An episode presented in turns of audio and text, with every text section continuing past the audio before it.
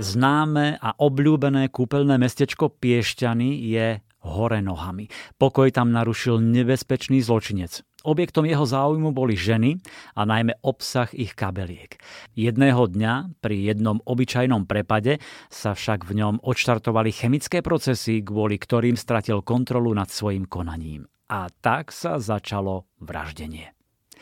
Vyšiel nový román, krimiromán Petra Schlossera Hlava ako dôkaz. Ide o piaty príbeh bývalého policajného plukovníka, ktorý si už získal desaťtisíc čitateľov svojimi predchádzajúcimi knihami Mafiánska poprava, Polícia v rukách mafie, Policajná chobotnica a Spolok judášov. Opäť je toto skvele premyslený príbeh, ktorý vás tentoraz zavedie do známeho kúpeľného mestečka s barlolamačom. Nahé telo zavraždenej obete objavil v kroví náhodný svedok a rieka Váh vyplavila novú mŕtvolu. Pred elitnými policajtmi z Policajnej kriminálnej agentúry sa vynorilo niekoľko otázok. Kto je piešťanský fantóm? A komu patrí telo vylovené z rieky? Julo tvrdí opäť čeli nástrahám policajných krivákov s policajným prezidentom na čele. Nečestných mužov zákona opantala chuť peňazí a čoraz viac sa zabárajú do bahna korupcie. Pomôžu policajní agenti čestným policajtom objasniť spáchané zločiny? Peter Schlosser nás vo svojej piatej knihe vťahuje do deja, v ktorom pred rokmi priamo účinkoval. Hlava ako dôkaz sa zakladá na skutočných udalostiach, ktoré desili ľudí dlhé obdobie. Bol to zločin, akých na Slovensku nebolo veľa. Vražda spáchaná s mimoriadne zavrhnutia hodnou pohnútkou, brutálny, sexuálne motivovaný zločin. K tomu sa dozvedáme o živote mafiánskeho bossa a o skorumpovaných policajných pohlavároch. Toto všetko Peter Schlosser zažíval na vlastnej koži, takže Hlava ako dôkaz je opäť veľmi autentický, pútavý krimi príbeh. Ponúkam vám úryvok, ktorý pre vás načítal Alfred Svan. Riky, Riky, kričal pán v dôchodcovskom veku na jazvečíka, ktorý sa stratil v hustom poraste a štekal ako nikdy predtým. Pes nereagoval a ďalej pobehoval v kríkoch. Riky, poď, opakovane volal na psa, štverajúc sa do mierneho svahu vedľa chodníka. Do paroma aj s prekliatým psom hromžil. Veď ja ti ukážem, hrozil mu ortopedickou palicou, zhlboka odfukujúc od únavy. Štvornohý priateľ pribehol štekajúc k pánovi a opäť sa vrátil do krovín. Čo to tam... nedopovedal, keď spozoroval v trávnatom poraste nahé ženské telo bez známok života. Starcom trhlo, predpokladal, že psa zaujalo niečo iné. V momente zabudol na bolesť po nedávnej operácii bedrového klbu a na svoj vek a zdravotný stav rýchlo zbehol späť na chodník. Polícia! Polícia!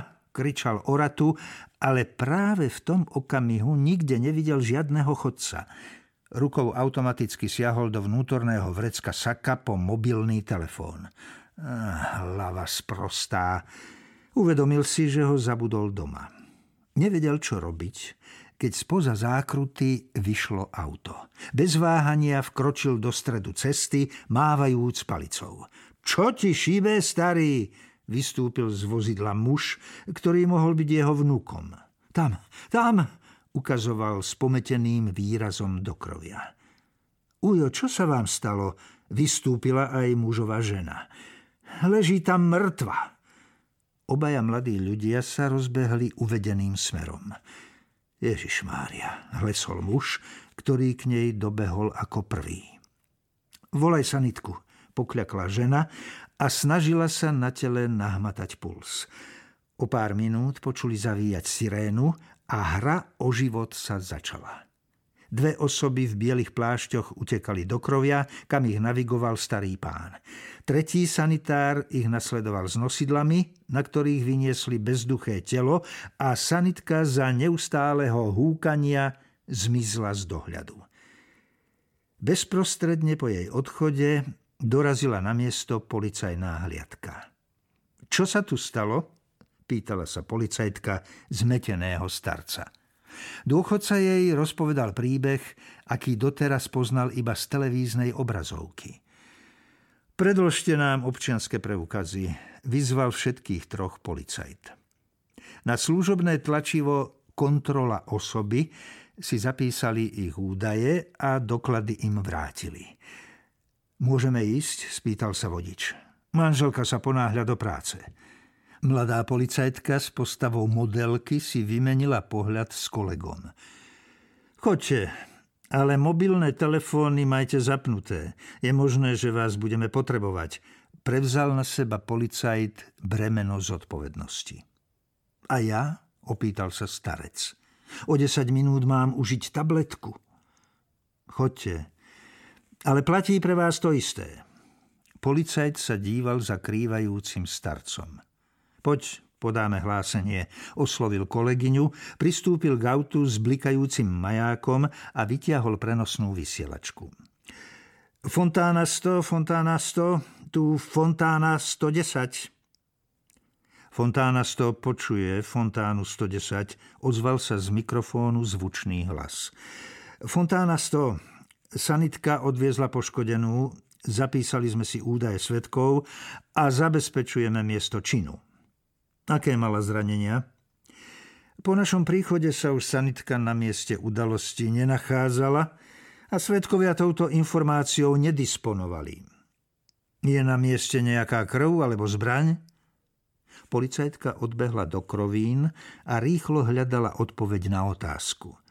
Nevedela však určiť presné miesto nálezu tela, preto mávala na kolegu, že žiadne stopy nenašla. Ten informáciu nahlásil operačnému. Vysielačka stíchla, operačný sa pravdepodobne radil s kolegom, ako budú postupovať ďalej. Išlo o neštandardný prípad, pretože na mieste sa nenachádzala poškodená ani žiadny priamy svedok útoku či predmety použité pri trestnom čine. Fontána sto desať, tu fontána sto, ozvalo sa po krátkej odmlke. Zabezpečte miesto činu proti vstupu nepovolaných osôb a čakajte na ďalšie pokyny. Idem vyrozumieť výjazd.